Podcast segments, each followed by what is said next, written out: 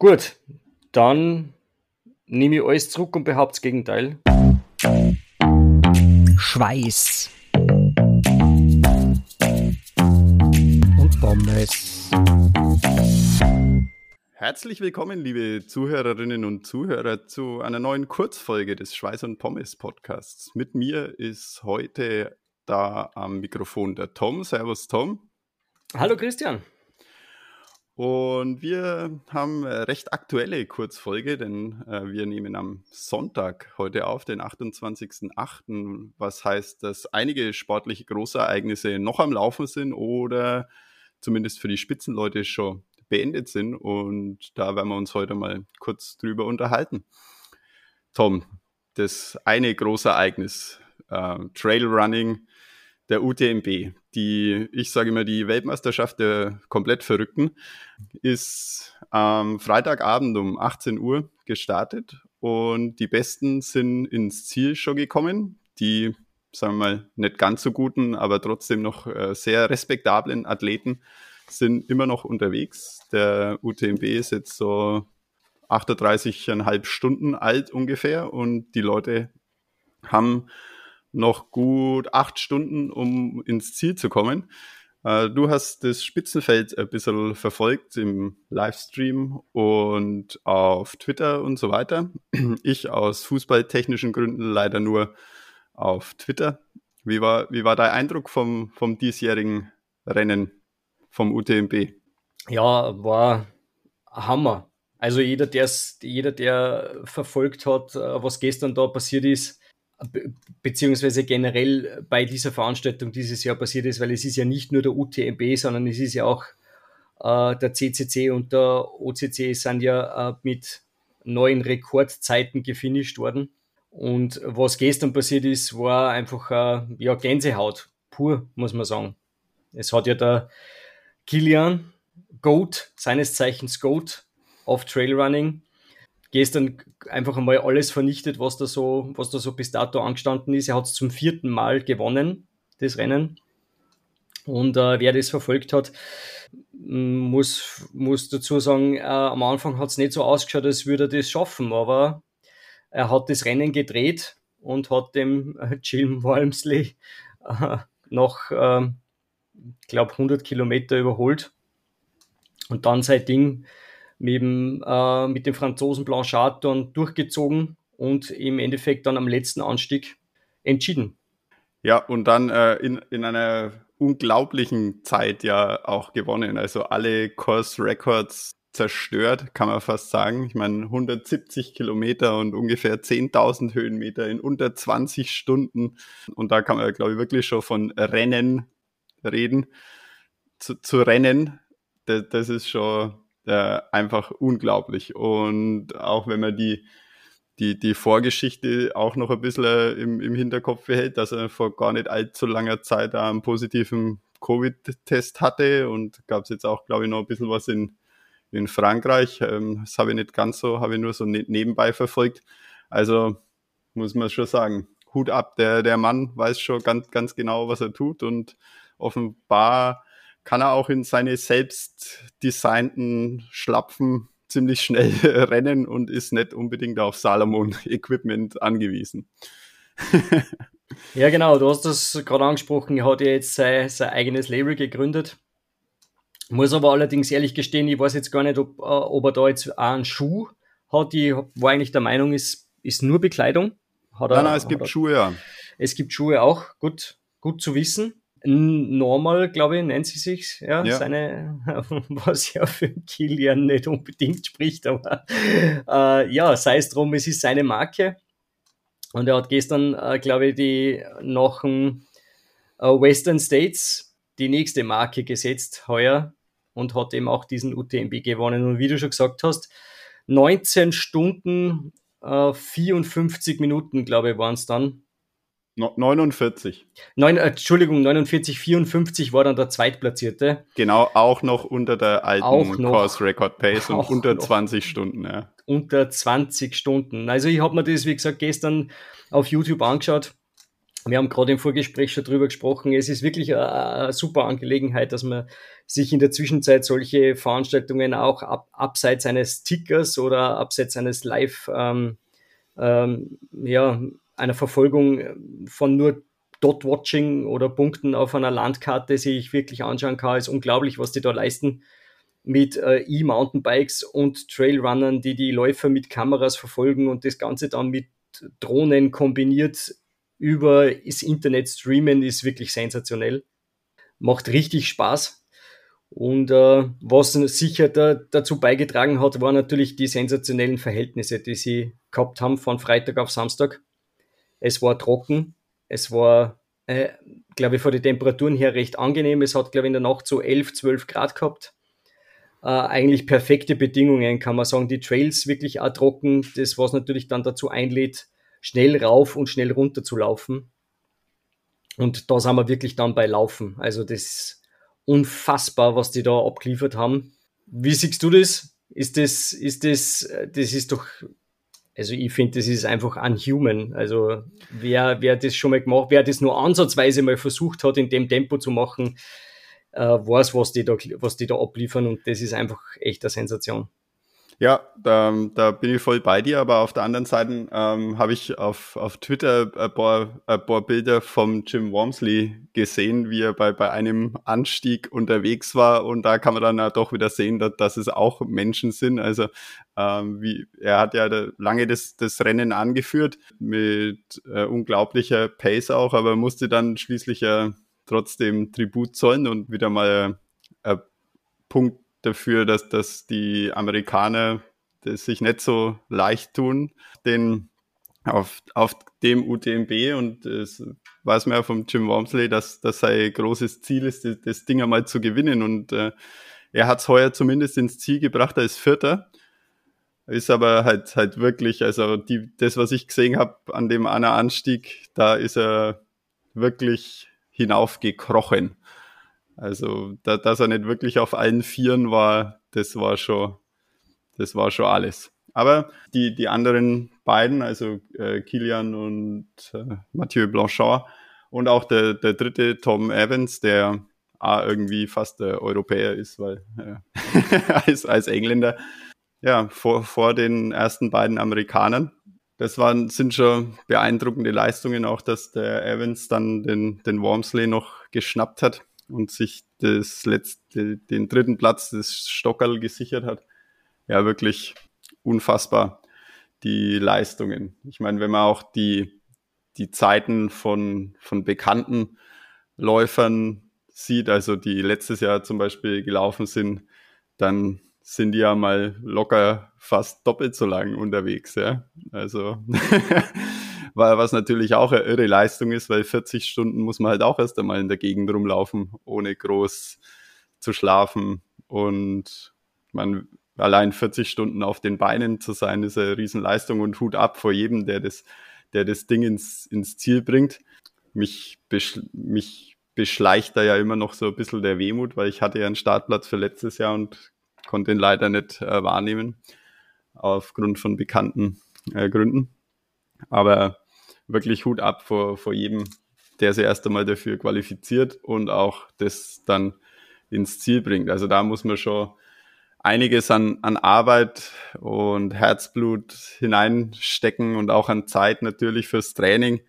Also das soll so, sowohl die, die Leistungen der, der Top-Leute sind natürlich äh, unfassbar, aber auch jeder, der das ins Ziel bringt, das ist einfach nur für mich äh, Maschine. Ja, ja, definitiv. Also größter Respekt an alle, die das finishen. Wie du schon sagst, das sind halt 170 Kilometer und äh, über 10.000 Höhenmeter. Und äh, wie man ja gestern auch wieder gesehen hat, ist ja gerade einer der, also der letzte Anstieg ist ja wirklich eine Bestie. Also das ist ja, kann man sagen, fast nur senkrecht drauf, äh, über ja. Stock und Stein.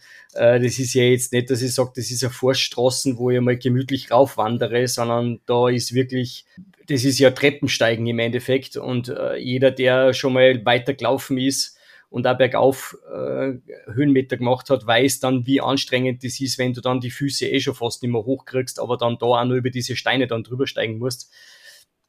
Ähm, und auch da hat man dann gesehen, also der Journey hat da definitiv nochmal ein anderes Tempo angeschlagen als die Nummer zwei. Er hat ihm ja da noch äh, nochmal ordentlich was draufgegeben auf die letzten, auf die letzten Kilometer da. Aber ja, faszinierend. Also ich war letzte Woche selber am Trail unterwegs äh, in, in Osttirol und äh, habe mir da dann auch wieder die, die, die Frage gestellt, also oben, wo ich dann oben war, wie schafft man das? Also es ist für mich einfach unvorstellbar. Es war einfach auch dementsprechend anstrengend. Und ich kann mir das einfach nicht vorstellen, das 170 Kilometer lang durchzuziehen. Aber da gebührt dann der Respekt eben wieder den Leuten, die das nicht nur hauptberuflich machen, weil das muss man ja immer dazu sagen, die Leute, die da wirklich in die Top, ich weiß es jetzt nicht, müsste lügen, wer da jetzt äh, Berufsläufer unter Anführungsstrichen ist, aber ich glaube so die, die, die Top 50 wahrscheinlich werden schon eher so äh, das Ganze hauptberuflich machen. Und wer das als Hobbyläufer dann noch schafft, das Training unterzubringen während seinem normalen Alltag, ja, also wirklich Hut ab, Respekt an alle da, die das machen. Ja, während das, äh, das Männerrennen aus deutsch-österreichischer Sicht ja ein bisschen enttäuschend war, Namberger raus, Grasel yes. raus, gibt es beim, beim Damenrennen zumindest aus deutsch-österreichischer Sicht eine Top-10-Platzierung also die Eva Maria Sperger aus Deutschland ist Zehnte geworden. Von der weiß ich, dass, dass die das nicht hauptberuflich macht, sondern die ist nebenbei Physiotherapeutin oder, oder hauptberuflich Physiotherapeutin und nebenbei Läuferin. Man, man weiß es nicht so genau. Ähm, die Jungs vom Laufenden Tekken Podcast haben ein Interview mit ihr geführt und das werden wir natürlich in die Show Notes verlinken für, für alle, die es äh, interessiert. können sich das nochmal anhören. Ja, eben Platz 10, Hut ab, äh, Gratulation Eva Maria, äh, tolle Leistung. Und ja, das, das, Damenrennen, muss ich ehrlich gesagt sagen, viel kenne ich da nicht aus die, aus die ersten 10. Die Katie Schiede hat es gewonnen in auch äh, einer fantastischen Zeit von 23 Stunden und 15 Minuten, also auch unter 24 Stunden, heuer als einzige Frau unter 24 Stunden. Und die hat das auch ordentlich gerockt. Also ja. sensationell. Die ist ja am Anfang ein Pace mitgelaufen, die war ja bei den Männern ziemlich lang, ziemlich weit vorn dabei. Unfassbar, was die da für ein Tempo angeschlagen hat. Und die haben sie ja ein ziemliches Battle geliefert, da in der Mitte des Rennens, dann ist sie mal irgendwann nach vorne gezogen und dann war sie einfach weg, da haben die anderen gar keine Chance mehr gehabt.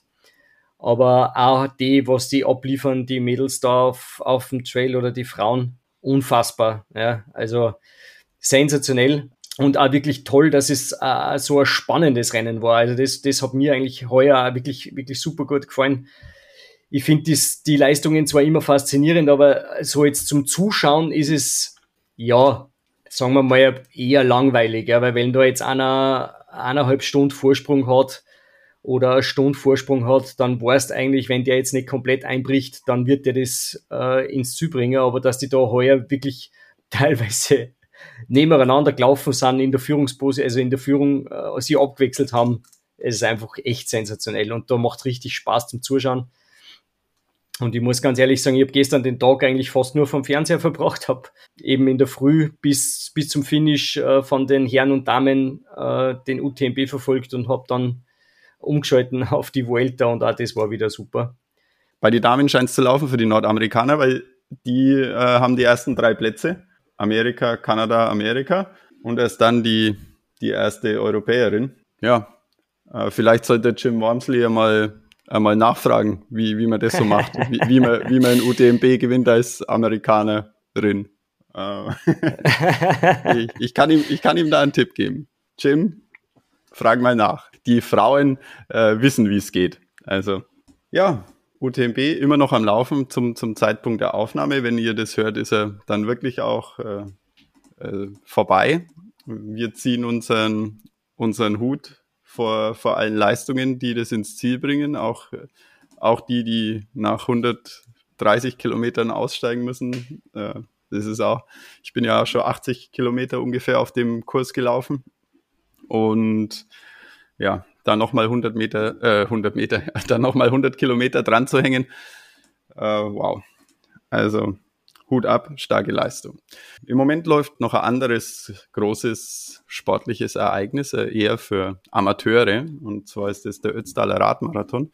Und da haben wir auch ein paar persönliche Beziehungen dazu. Also ich kenne ein paar, die daran teilnehmen, du sicherlich auch. Und auch das kann man heute, heute am Sonntag in einem Livestream verfolgen. Also da hat sich auch einiges getan in der, in der Berichterstattung von, von solchen Events. Und das äh, trägt natürlich auch super zur, zur Sichtbarkeit bei. Ich glaube, dass der ORF immer einen, einen Bericht über den Ötztaler natürlich äh, bringt. Und werden wir dann auch irgendwann mal verlinken, wenn es ihn denn dann gibt. Ich glaube, bei ORF Sport Plus kommt es dann immer, ja, genau. Genau, auch wenn ich nur unsere österreichischen Zuhörerinnen und Zuhörer sehen können, weil Geoblocking und so weiter ist das für die, für die Deutschen wahrscheinlich nicht verfügbar. Es sei denn, er kommt auf 30 da. Weiß ich nicht. Glaube auch nicht. Ja, Ötztaler Radmarathon. Bist du schon mal gefahren, Tom? Na, tatsächlich noch nie gefahren. Hat natürlich seinen eigenen Reiz, muss man, muss man ganz ehrlich zugeben, wobei mir jetzt eigentlich nur hauptsächlich die gesperrte Strecke reizt. Also das ist das, was, was ich am coolsten finde, weil äh, ich kenne die Gegend da drinnen ein bisschen äh, aus persönlichen Gründen und ich muss ganz ehrlich sagen, also mir reizt jetzt das, äh, zum Beispiel den Brenner raufzufahren, ja, das ist einfach was, was mir äh, mit Straßenverkehr einfach überhaupt nicht interessiert. Ja, da ist mir zu viel los, was den, den Verkehr betrifft. Deswegen äh, interessiert mich das nicht. Aber die, eben die Streckensperrung, dass man da wirklich äh, ohne Straßenverkehr oder ohne andere Verkehrsteilnehmer fahren kann, ist eigentlich das größte Plus von der ganzen Veranstaltung. Und äh, es ist einfach eine Legende, ja. Ähm, jeder, der sich ein bisschen mit Radlfahren beschäftigt, ähm, weiß, was da los, so los ist. Und äh, sicher eine coole Runde. Heuer muss man schauen, wie das Wetter ist. Ja, es ist ja gerade regnet, äh, es war ein bisschen feucht in der Nacht. Ähm, und mal schauen, was dann so am Timmelsjoch oben los ist. äh, wird sicher wieder spannende Geschichte oben, ja. Du meinst, es wäre besser gewesen, heute die gefütterten Handschuhe ins Trikot zu geben? mal schauen, was die Jungs und Mädels da heute so ähm, erleiden müssen, noch am Ende der Strecke, am Ende der Runde. Ja, ähm, wie immer, spannende Geschichte. Ja, ja ich, ich kann mich nur erinnern, das ist ein ein paar Jahre jetzt schon her, einer von meinen radfahrenden Arbeitskollegen, der auch wirklich ein, Wind- und Wetterfahrer ist, der jeden Tag vor, vor, der, vor der anderen Seite der Donau mit dem Radl in die Arbeit fährt und wieder haben bei, bei wirklich jedem Wetter. Der hat mich vor ein paar Jahren mal gefragt, weil die Wetteraussichten auch nicht so, so gut waren für den Ötztaler, ob er sich von mir einen kleinen Laufrucksack ausborgen könnte, weil er kann die ganzen Klamotten nicht, nicht in seine Trikottaschen packen und ob ich da nicht was Passendes für ihn hätte. Ja, also wenn man da dann natürlich so lang unterwegs ist und nicht die richtige Ausrüstung dabei hat, dann ist das dann ist das natürlich nicht so gut. Ich weiß nicht, ob er ihn dann schlussendlich gebraucht hat. Ich, ich habe ihn ausgeliehen und ich habe ihn wieder zurückbekommen, aber habe dann nicht, weiß jetzt nicht mehr, ob er ihn, ob er ihn gebraucht hat. Also in, in so drei Trikottaschen, da passt halt auch nur überschaubare Menge an Klamotten und Nahrung. Ja. Das stimmt, ja. Aber man sieht ja schon, also die Führungsgruppe, äh, die ja wirklich äh, schon Richtung Brenner unterwegs ist jetzt in der Zwischenzeit, die haben ja auch ihre Helfer an der Strecke stehen. Also da ist es ja nicht so, dass die jetzt wirklich nur das drinnen haben, was sie in die Trikottaschen haben, sondern die haben Leute an der Strecke stehen, die ihnen, äh, so wie bei den Profis, äh, Verpflegungsbeutel reichen und äh, da Jacken und äh, Bekleidung, Ärmlinge, alles Mögliche drinnen haben.